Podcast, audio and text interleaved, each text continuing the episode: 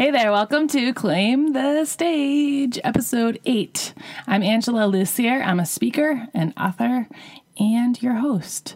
I'm also the founder of the Speaking School for Women, which reopens on September 29th. Mark your calendars.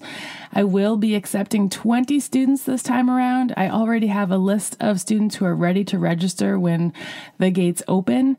So if you want to get on that list, be sure to email me, angela at angelalussier.us. In today's episode, I interview Ken Lizotte. Ken has an interesting job because what he does is turn everyday experts into thought leaders. And this question of like how to become a thought leader comes up all the time. And I, I tend to think it it's a more common question now because of the popularity of TED Talks. Everyone asks like how do you get a TED Talk and like what do you need to know and who do you need to know and how do you put one together and what changes after you have a TED Talk? And we don't really talk about TED Talks in this uh, episode, but I think that that is was the catalyst for creating this question in people's minds about thought leadership. And I did a TEDx talk in Washington, D.C. in 2010, and then again in Springfield, Mass. in 2015. And I have to say, those videos continue to follow me around. I was just emailed last week by a startup in LA asking if I wanted to be part of their platform as an expert. And I said, well, yeah, before we get into that, I'm just curious how you guys found me. And they said, oh, we watched your TED Talk in Washington, D.C., and then we found your website. And I thought that's so interesting how much power and influence and longevity a TED Talk has because it lives online. The more views it gets, the easier it is to find. People share it. And in my first TED Talk, I did a cartwheel, and I can't even tell you how many people have walked up to me and said, Are you that person who did a cartwheel on stage at TED? yeah, I am. And you know what? You might be someone, you might be listening right now, and we may have never met, and you may be thinking to yourself, oh my God, this is the same person. I saw her TED and it's funny because I may be the only person who's ever done a cartwheel on stage at TED, which I'm proud of. And uh, the reason I did that, and it was really a last minute decision, was because I thought, I don't know, maybe like what if my whole career tanks after this? At least I did a cartwheel at TED. That was really like my only rationale. So I, this episode answers a lot of questions about how to be seen as a thought leader, the steps to take, and I think you'll be surprised at how easy it is. It's it's to me when I heard, it, I thought, oh, that seems totally doable, and I'm already doing a lot of that stuff. So I think if I just keep doing it, that will help my career a lot. And this is important for speakers because when you're seen as a thought leader in your field, it helps you to get more speaking gigs. People see you as credible, and it also helps you to land higher speaking fees. You can demand more when you have more of that credibility and platform built for yourself because you're a you know, a well-known entity in your field. So without further ado, I'm going to introduce you to Ken Lizotte. Enjoy the interview. On today's show, we have Ken Lizotte. Ken is founder and chief imaginative officer of Emerson Consulting Group Incorporated. It's a Concord, Massachusetts consulting firm that transforms its client experts into thought leading gurus.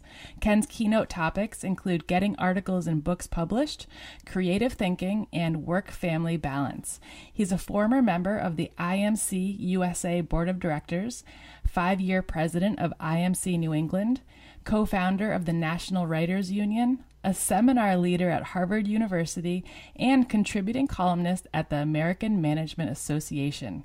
Ken, thanks so much for being on the show today. Great to be here with you, Angela. We have so much to talk about. I read your recent book, and we're going to get into that a little later in the interview. And we have to talk about thought leadership. We have to talk about your background. And I'm just excited to get started because you and I chatted around a month ago, and I just felt like our introductory conversation had so much so much content, so much great information that would be useful to speakers who want to be seen as thought leaders. So, Wait, did, no, didn't we speak for about five or six or seven hours on the phone um, yeah, we got around... through a lot, is what I'm saying. we did, but there was so much more. right. Um, so I'm always interested in how people ended up where they are today. And most consultants I know didn't have this career in mind in high school, and most high school students probably didn't even know consulting was an option. So I'm wondering, how did you get into this type of work? Right. Well, I thought that was a great question. Uh, um, I, I, was giving you some kudos before we started about your questions that you let me take a look at beforehand, and they're great questions, and they cause a, a, an interviewee to kind of really reach down a little deeper than uh, the normal podcast. So I thought I found this one. Uh, uh, I knew immediately what to answer though with this one. Um, my work primarily, you'll see as we talk further, my work primarily has to do with helping people get published and uh, do writing and but mainly get published for business reasons and I have always been a writer myself, and I first learned that in the eighth grade. And I learned it in the eighth grade because the eighth grade, our eighth grade teacher had um, decided that, he, that, we were going to do a class newspaper, and um, I got assigned uh, the job of covering the college football games that were at that time uh, broadcast on Saturday afternoon. So I used to look, look, at the games and take notes, take very careful notes, and then write up um, a report. And I, I always felt that my reports for my sports reports were not going to be as good as as the guys in class, the boys in class particularly, who were the best athletes. And I was like amazed that my reports, in a certain way, were professional level. I was just had a talent for it. And the kids who were great athletes, much better than I, I, I got a chance to look at some of their their reports and they were horrible. I mean, they were illegible, illiterate, you know.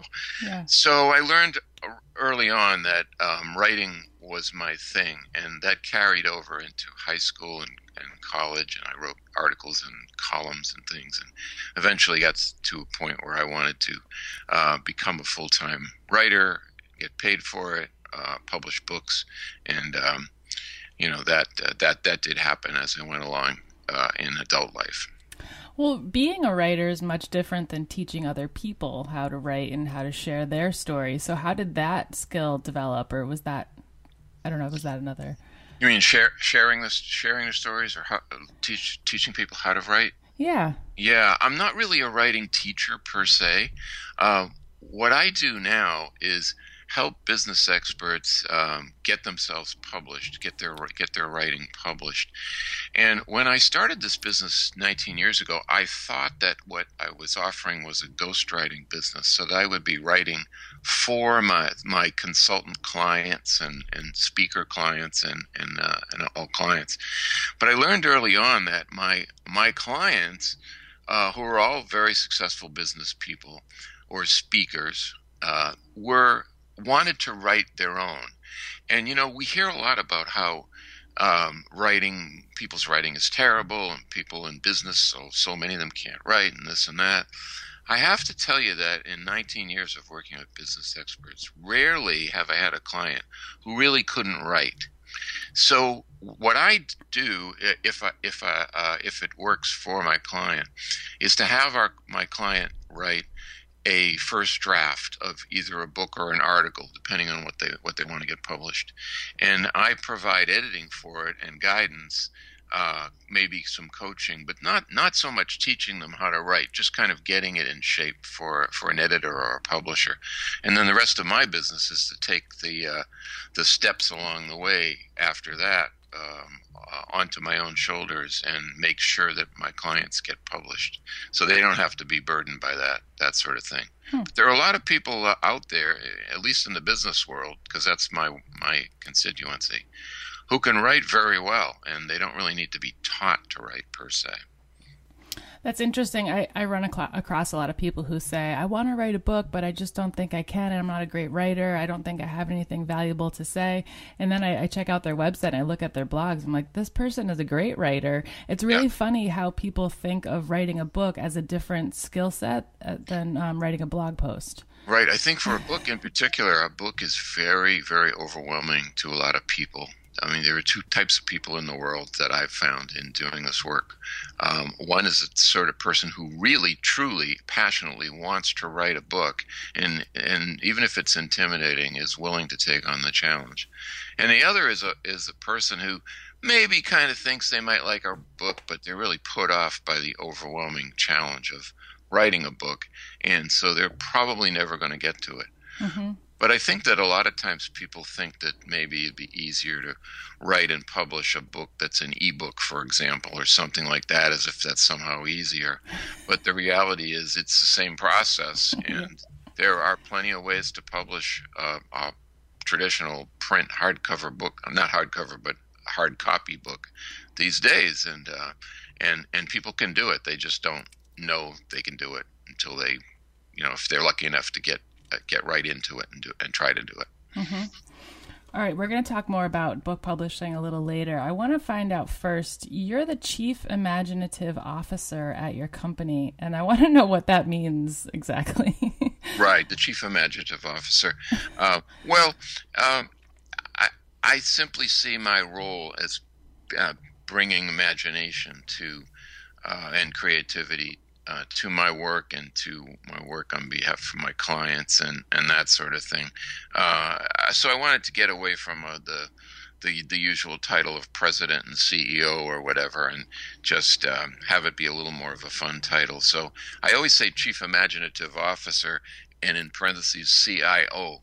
And people get a kick out of that actually, because we know a CIO is supposed to be a very high tech kind of officer. But yeah, CIO seems to be like a fun joke for people. So, Albert Einstein, by the way, uh, was once quoted as saying, "Imagination is more important than knowledge." Mm. Coming from a guy who's associated with knowledge, um, that's uh, that's that's a pretty interesting thing to keep in mind. Yeah, absolutely. And this is a great lesson for anyone thinking about starting a business or who has a business because you're in charge of what you call yourself. You can be anything you want, and there are no rules. And Ken, you definitely illustrate that with your title. Right. So, yep. and I have one like this is my only non-business related question in the whole podcast because I'm always interested in in the whole person. So I want to know, you know, since business owners work all the time, I'm interested in what other kinds of things you do when you're not working on your business. Like, what do you do in your spare time? So. um as I said earlier, books are my passion in a lot of ways. I'm writing; it's my my passion, but mostly in the form of books. I always, uh, as as I got into writing throughout my school years and got associated with uh, with authors, uh, I, I I was very interested in, particularly in writing books, which is not not to say that I've written a hundred of them, but like some people actually have, but. Um, but I'm always thinking about books, or I'm always reading a book. Um, not I don't consider writing a book to be my my quote spare time, but you know, books are sort of on my mind one way or the other. So that's that's one thing is writing, and another thing I love to do is run. So I've been running for 35 years, and um, I always have thought when the the time comes that I'm going to move on, if you know what I mean, then uh, it should either be while I'm writing or while I'm running. so I do that, and movies, of course, are, are, everybody's favorite thing to do, and mine as well. And I've got a daughter who just graduated from uh, college as a film major, so movies are. She, she she she keeps us, my wife and I, watching movies too a lot. The movies that we wouldn't normally see. Mm-hmm. Do you have a favorite movie? My favorite movie continues to be Casablanca. Oh. Casablanca, and um, I'd I'd probably put The Godfather up there too, and frankly, The Wizard of Oz. So I don't know. Whenever I start thinking about what's a favorite movie, Casablanca definitely comes to mind for me. Mm-hmm. But if I say, what are my top 10 favorite movies, then I, I start listing them and I quickly go to 11, 12, 13. 14. yeah. So we'll just stop at Casablanca. Okay. All right. I want to jump into some questions about thought leadership. And first, I'd love for you to describe your company, the Emerson Consulting Group, and if you could tell us a little bit more about who you serve. And I know you said you help hook them up with publishers. And is there anything else you do for them? And kind of what's what what is your company all about? Well, the overall uh, mission is to make our clients uh, famous uh, in in the in their uh, business uh, in the segment of the business world that they are uh, um, they are, they operate in, in which they operate, I should say. And um, uh, so uh, the kind of people that are attracted to working to me with me are tend to be consultants of every kind, management consultants or IT consultants or uh, HR consultants. I mean, whatever, whatever, any type of a consultant. Consultant. Um, attorneys have been my clients. Um, professional service firms, speakers have been my clients, and people who are just just interested in becoming authors primarily. Um, CEOs and executives to some extent, but but I say to some extent because the, the other groups that I just mentioned tend to be the kind of um, professional that is um, focused on ideas. Uh, you know, a consultant, for example, needs to often develop, let's say, uh, strategies for success for their client company. Um, attorneys obviously have to come up with a good, good, good plan of action for their clients and that sort of thing. So, um, someone who's part, uh, who's um, um, um product, if you will, is uh, is basically their their imagination and, and their ideas and their intelligence um, tends to be attracted to thought leadership. So that that's primarily who I serve. Okay. Now you've re- written five books. You've been featured in several. Correction. May I correct you? Please. I am. Uh, uh, uh we're going to talk about it later, but I am about to publish my seventh book. Seventh book. So okay. That's, yeah, that's my bad if I didn't put that in my bio. Time to update the website. All right, you're about to publish your seventh book. You've been featured in several major media outlets, and you're a speaker. So I would say you're a thought leader in your own right. And so I want to know what would you tell someone who's interested in being a thought leader in their field? What are the first steps they should take? Well, I, I, in, a, in a couple questions down, you're going to ask me about what I call the five pillars of thought leading, which was uh, formulated for the previous book that I written and published, which is called The Expert's Edge, and uh, that's about that's a book about how to become a thought leader. And you know, if people sometimes when they're going to write things, they worry about like giving away their secrets. You know, all the secrets that they they've developed that they work with their clients. Well, if you want all my secrets, read that that my previous book because everything in there uh, expresses what I do with my clients. And the five pillars, um, I'll, I'll just skip to them a little bit here because we're, we're getting into it. The five pillars start with um, the first one being publish your ideas. So, in our talking so far about books and and uh, and writing and all, I would have to say if you really want to be a thought leader, you need to know the most important one is to establish your credibility and your visibility by publishing your ideas. Now, I would say that uh, that means um, publishing a book that's the best way. But if you're in that category I expressed earlier, where you just know that you're not you're not going to get there, then publish articles. Publish articles in trade media or business media or something other than your blog because I think that there's a, a certain third party uh, tacit endorsement when you get published in journals and magazines. You can publish a, a blog as well, but I really think um, articles in the traditional um, format is helpful, is really helpful. But if the best way is to publish a book. But that that's what I would say to somebody in terms of how to get started. How would you recommend they pitch themselves to be, you know, featured on a third party blog or in a, a you know a massive media outlet? Well, uh, in uh, let me say that um, in um, chapter eight of my, the Expert's Edge, it's all there. Um, there's a process that I follow with my clients. I follow for myself, and it's actually fairly simple. But um, um, the the way typically to do it is to course, get the email of, and the name of the person who either is an, a blogger, if you want a guest blog there, or an editor of a publication you love to be in, and send them a, an article idea as opposed to a full blown article. One of the mistakes people make trying to get published is they'll write an article and they'll they'll think, "Oh, I'd love to have it published over here," and they'll like email it or snail mail it or whatever, and then they'll hear nothing, and they'll assume that they're being rejected out of hand. Their writing is terrible. It's you know it's it's a bad article, etc. But the reality is more that editors are constrained by certain parameters uh, with in terms of articles, such as most important one being the the length of the word count. So if you wrote an art, write, write an article that's let's say 2,000 words, and you just send it into a publication, and they don't have room for anything more than say 500 words, they they're just going to dismiss it out of hand and probably not let you know either because they just they're so busy. Mm-hmm. So what I suggest instead is to formulate a list of article ideas, let's say five to ten ideas that really uh, speak to the expertise that you have, and um, and and just a one paragraph, a headline and one paragraph for each of them, and and send or email those email of course those to the editor or the blogger or whoever would have to sign off on you, and uh, and then give them a choice to pick something out. And then when they pick something out that they like, they'll get in touch with you. They'll tell you how many words it can be, and they'll will often tell you when they'd like it by because they've already sight unseen they've already got your article in mind for a future issue or blog.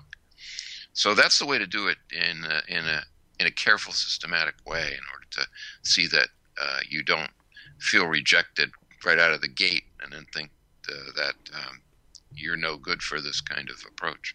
Yeah, that's very helpful advice. And that's also a great time saver because you don't have to go out of your way to write everything. You can just share the idea and.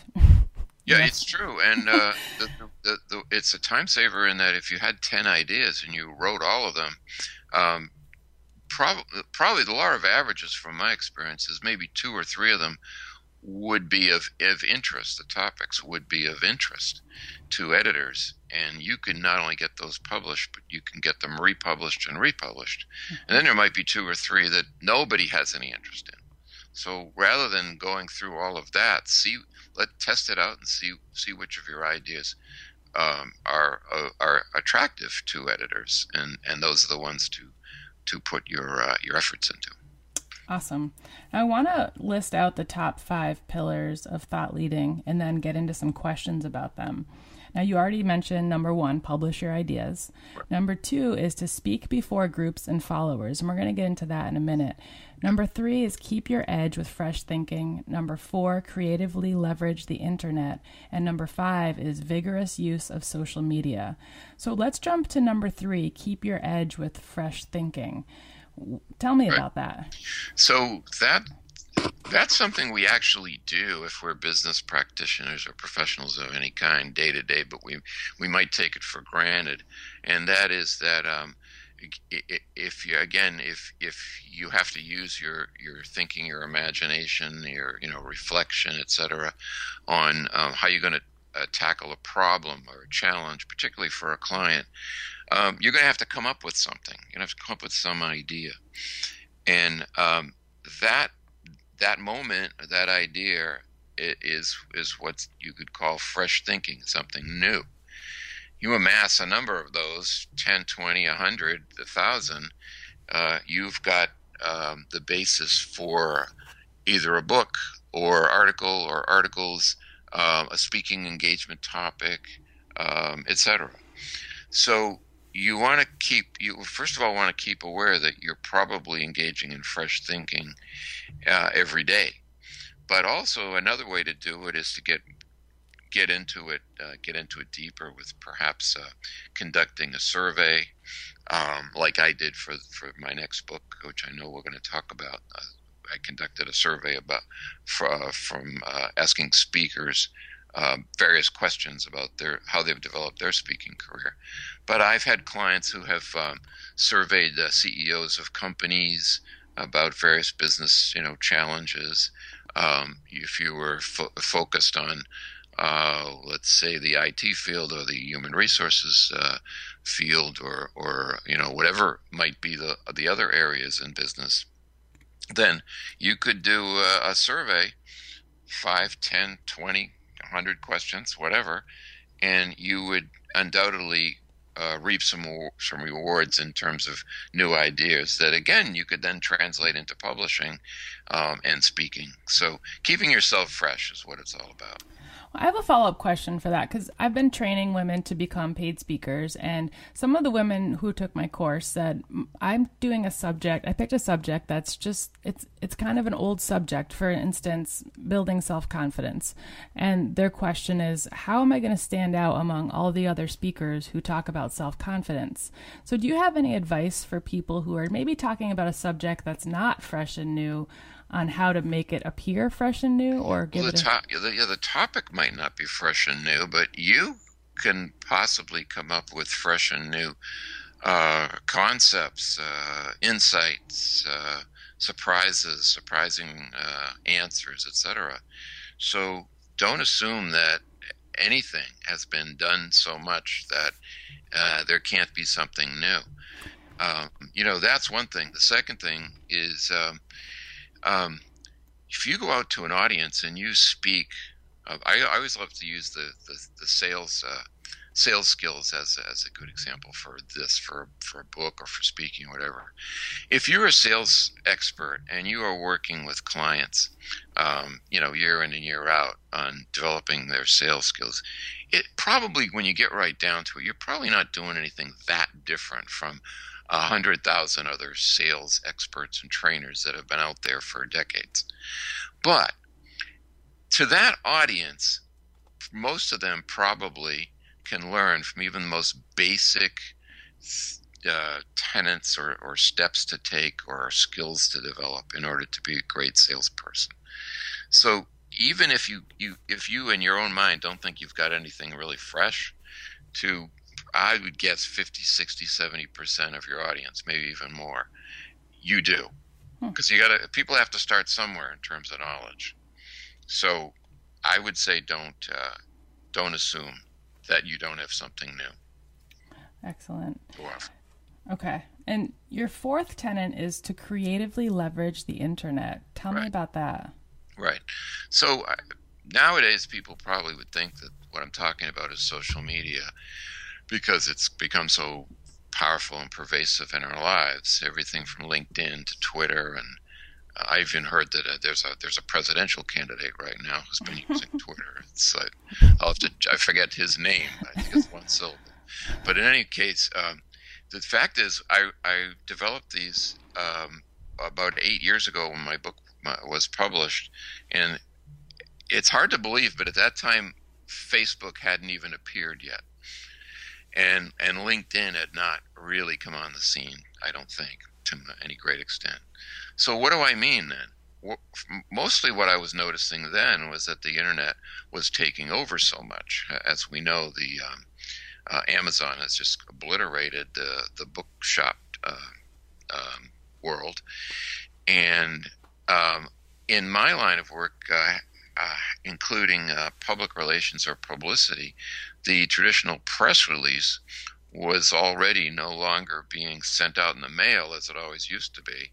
It was being sent out over internet wire services. So I could see that that there it was important for, when I developed this tenant to um, to understand to start to look at how the internet could be utilized uh, in a in a way that advances your goals. But here's the most important uh, leveraging of the internet that I I, I believed in uh, let's say 15 years ago, and I still believe it now, despite all the uh, social media. Cre- to best creatively leverage the internet, you've got to have, develop, build, and maintain an email list of your contacts. Uh, and you've got to use it. And that means sending out what I call e blasts, or people call them email blasts, from time to time, whether it's once a month, whether it's once a quarter, whether it's once a week, like I do, um, to send those out to all your contacts on a regular basis so they will remember you. And a lot of people don't do this and never have. When I go to speak, for example, I might have a room of, let's say, a hundred people, and I will ask them to raise their hands if they have an email list. And a lot of people don't raise their hands. And then if I drill down into how, if you do have it, have one, um, how well are you at maintaining it? How often do you uh, send something out to your email list? The hands go down. There are very few hands left up. uh, at the end of all my questions.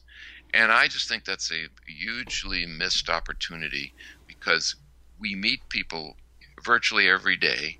We go and speak in front of audiences where there are 50 or 100 or more um, contacts, and we establish a relationship with all of these people, and then basically we don't contact them ever again. So people like to get onto LinkedIn, for example, and um, and make that connection, and that's fine. But uh, I, not all of us are checking our LinkedIn every day, or uh, um, we're, we're we're connected, but in some ways we're not connected. But there's one thing over the internet that virtually all of us do every day, and some people like me are doing it like every other minute or something, and that's checking email. So that is something that people must do if they want to um, keep their network strong and keep reminding people who they are, what they do, what they have to offer. Yeah, and it's a great place to feature your content. If you're writing blog yeah. posts, email people about it and let them know that it's there because they're not just going to show up at your website every day. So. Exactly, exactly, and that's what people are always. People a lot of times will be blogging and say, "I don't have too many, too many visitors." It, it seems, and and that's because they're not getting the word out. Mm-hmm. Um, and and you're right. The the, the things we talked about uh, earlier, which be your ideas. Let's say your article ideas. Let's say you get an article published. A lot of people make the mistake of thinking, "Well, we'll have to see what happens." You'll have to see if the readers who don't know you know them um, will contact them in some way. Meanwhile, you might have a contact list of, let's say, 500, most of whom or all of whom have met you at some point and have a sense about you, need to be reminded uh, exactly what you do because there's a lot of competition for your attention. And, um, and this is a way to let them know that you have just published an article and here's here's the link to it. So it's something that uh, it amazes me that most people don't do in business. Um, but I advocate it. That's what number four really means to me, the fourth pillar. Excellent. Let's jump to the speaking book questions. I want to let everyone know about your new book. It's called Speaker's Edge The Ultimate Go To Guide for Locating and Landing Lots of Speaking Gigs. Tell us about this book and who the book is for.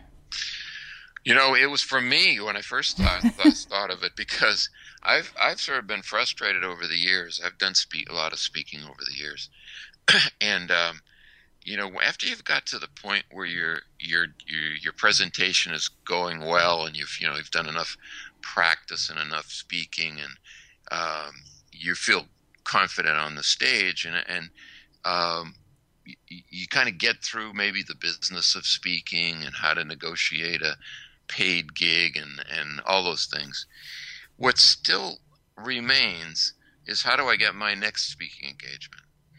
And there are speakers, of course, at the top of the heap that are just constantly being uh, contacted, and um, and that's great. But I think for 95% of us, um, we're we're not getting uh, inquiries for bringing us into speaking every single day, and so what what I found was a couple of times I, I joined a, a, a, speakers support group that was uh, somebody had uh, formed and knew me, and I'd go to these things, and I didn't need to have all. Personally, I didn't need to learn about how to be how to do well on stage and all that. I'd gotten past that point. The only thing I really wanted to know was could we trade leads or could uh, were, were we going to help each other literally find speaking engagements? Then I looked for a good book on the subject, and I didn't see that. Because most of the books are the whole ball of wax as far as uh, your speaking career. So that's what motivated me to start thinking about it. Plus, my second pillar is speak speak to groups and followers, and I, I thought maybe I should know more about it than I than I do now, from my own experience. So that's how it got started, and um, uh, the uh, the idea uh, from there was to make it something that a speaker on any level uh, could find some some kind of uh, gem, something of value. Again, those who are speaking day in and day out, week in and week out, uh, probably know most of what I have in here, but people who still do a lot of uh, frequent speaking can find some things uh, that would be helpful to them. And and there are also the basics in there. For example, if you're kind of starting out and you're wondering how would you get a, a speaking engagement with a, a national conference, um, then I have a chapter on how you can successfully uh, formulate a, um, a, formal proposal, uh, and then there's another chapter on the informal proposals. How do you how do you um, work your network, let's say, in order to get gigs in that way. So we kind of tried to take all the basics and um, and make it something that everybody could learn something from. Yeah, I found the book to be very actionable and easy to follow with a lot of really unique, helpful advice. And there was something you did with this book that was very unique. You sent out a survey to successful speakers to get their take on different elements of the speaking business. And can you tell us about some of the most surprising feedback you received? Sure. Um, interestingly, the um, I'm looking at the ranking right now of of what uh, uh, how people um, uh, responded in terms of how they got speaking engagements. I had a lot of different questions in there, but one of them was how how have speaking engagements typically come to you? And the and the first one is um, not so surprising, really, when you think about it, and that was referrals and networking one can imagine that that would be, you know, in business, um, the the way that it would normally happen if you're doing enough networking and and the other things, like I said, sending out uh, e-blasts to your contacts uh, every week or every month. Uh, it's in order to drive referrals. So referrals and networking is uh, what most people responded in terms of how do they typically find or land speaking engagements. The second one was um, surprising in a pleasant way for me because the second one was direct result of publishing. You know, I that was a little surprising that that would actually be a, a, enough of a positive response for the survey takers, but there it was, and they were saying they publish books, or in some of them they publish articles.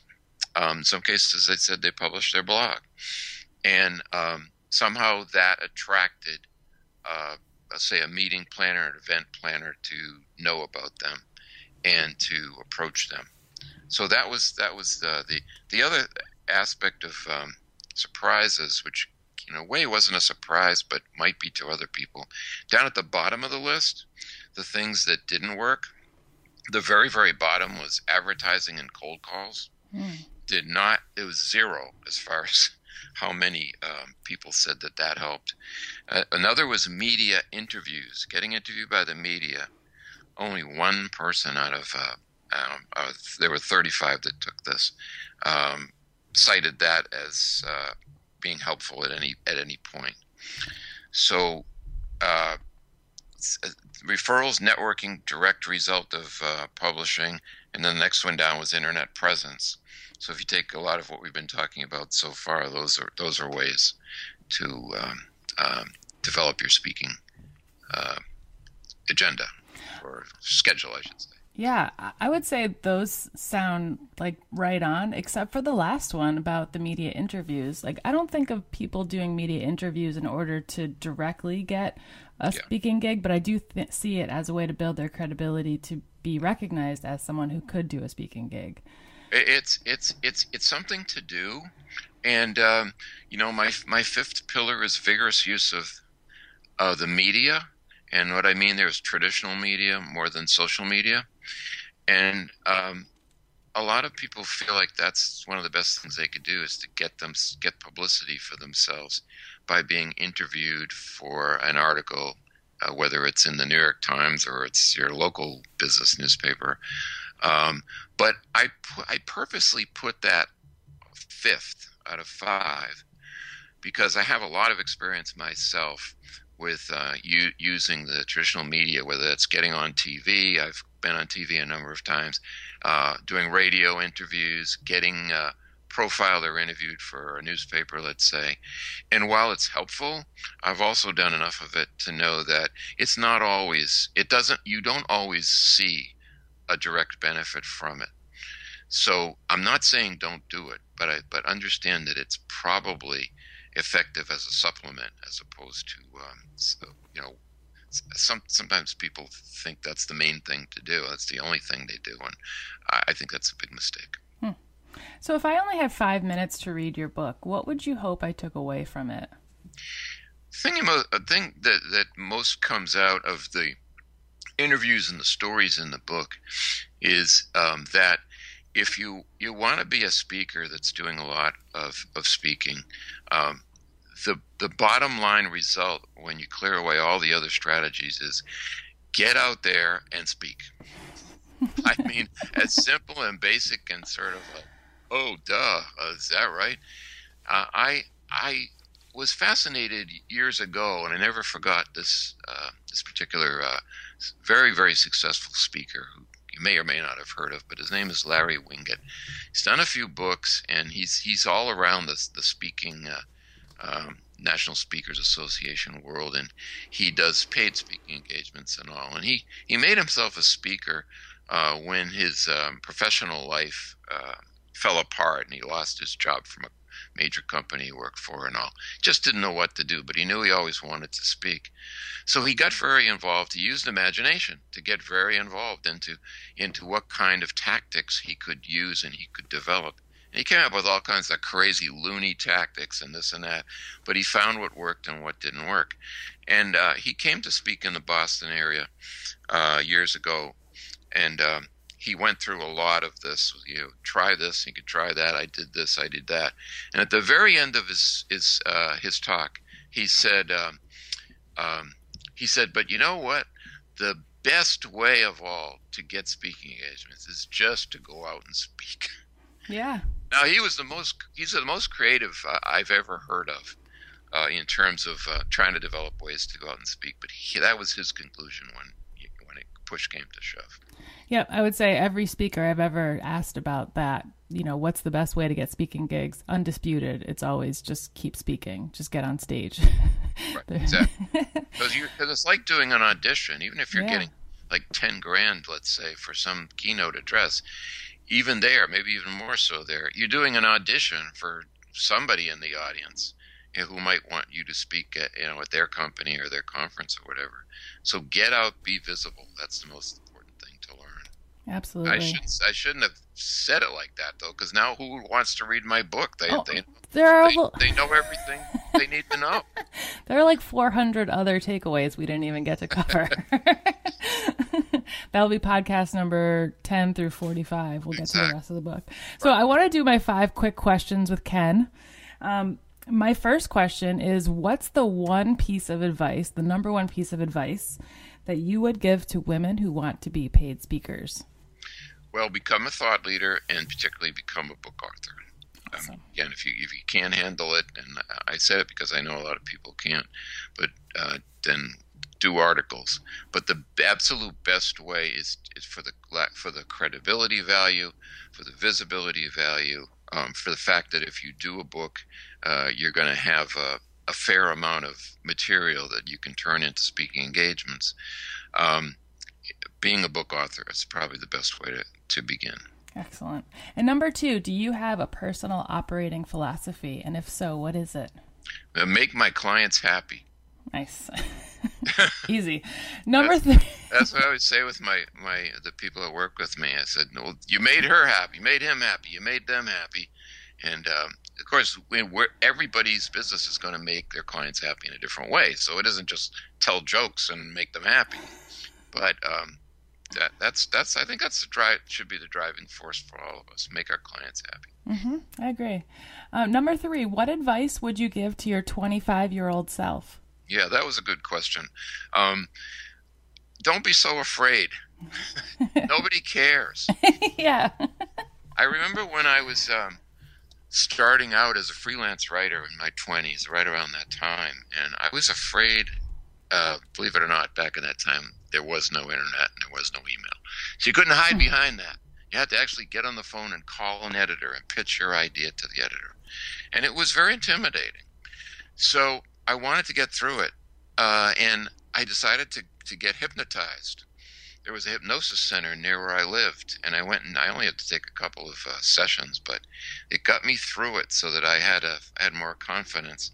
And um, now, what I've realized about pitching in the specific uh, issue, pitch, pitching ideas to editors, is that it there's no need to be afraid because because it isn't about rejection really. It's about numbers. When I when I work on behalf of one of my clients and we have article ideas. Um, we send a number of article ideas to a number of editors. And typically, maybe one out of 20 editors will respond positively. This goes for book publishers too. The other 19 don't even respond. Who cares about them though? We got the one that responded yeah. uh, positively. So um, you're going to ask me next what would my 75 year old uh, self and and I, I I wrote a note to that and I said remember the advice you gave to your 25 year old self well, do you feel like you're still trying to to live life fear, fearlessly I would say so right mm-hmm. yes yes be fearless and know that uh, there's there's no no really good reason to be afraid.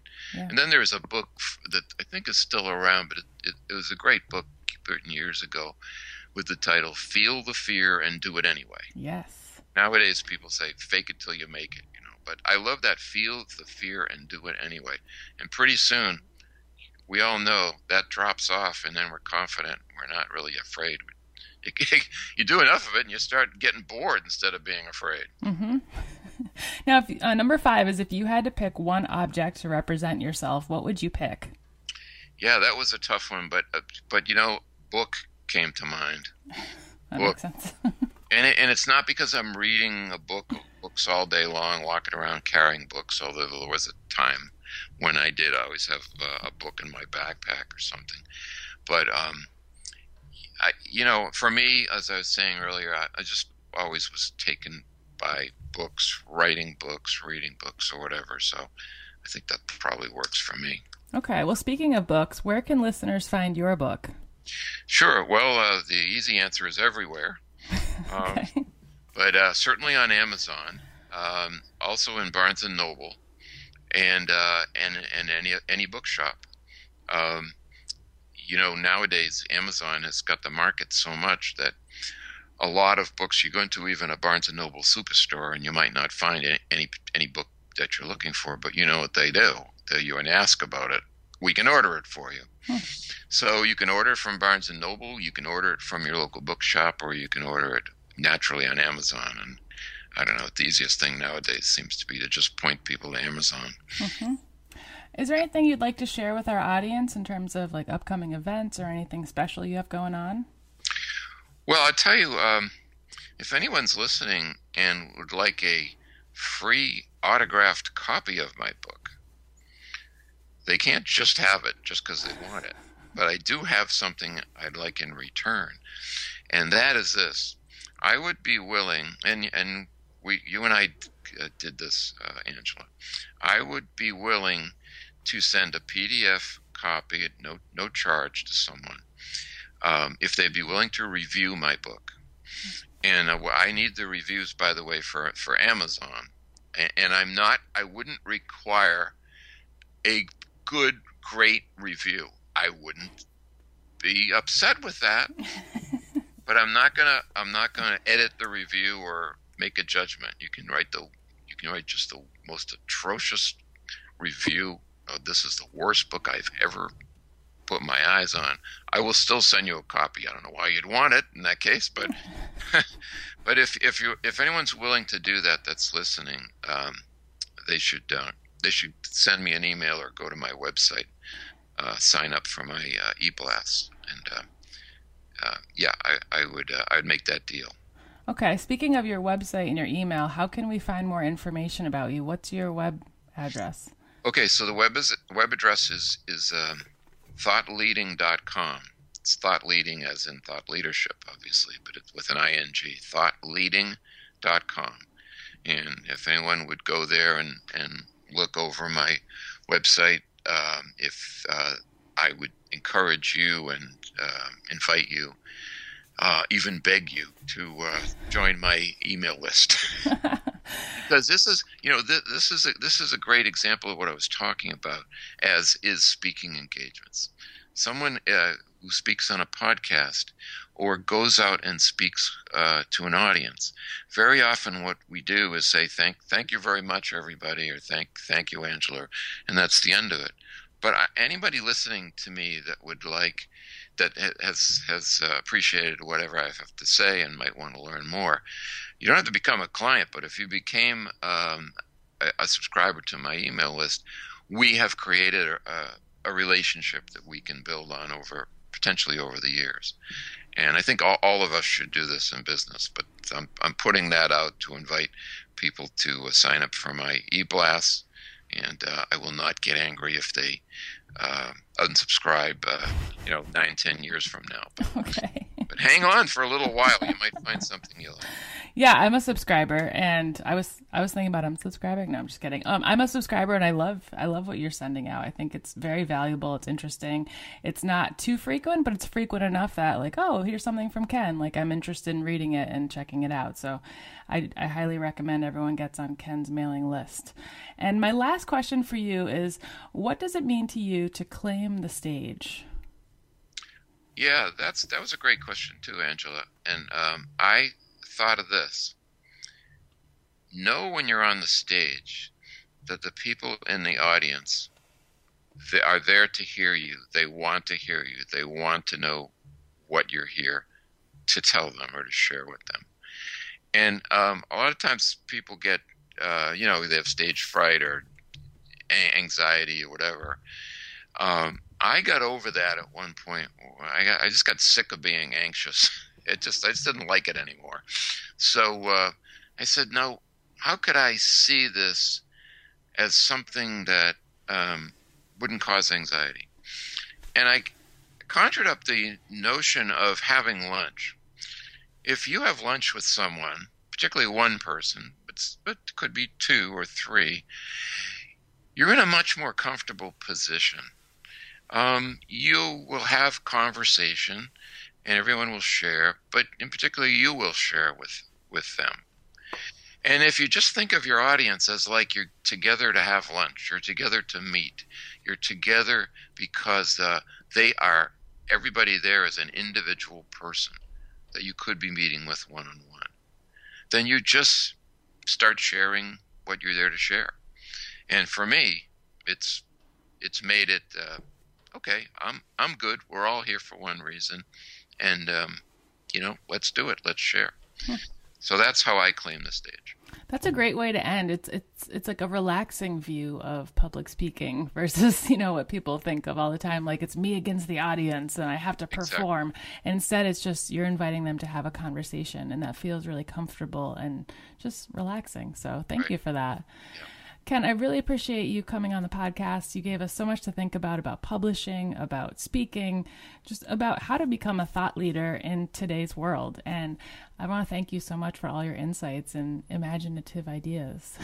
thank you for having me. I, uh, as I say, I enjoy uh, I enjoyed the podcast with you, but I also loved your questions that you you have for us, have ready for us. So, thank thanks for that. Very stimulating.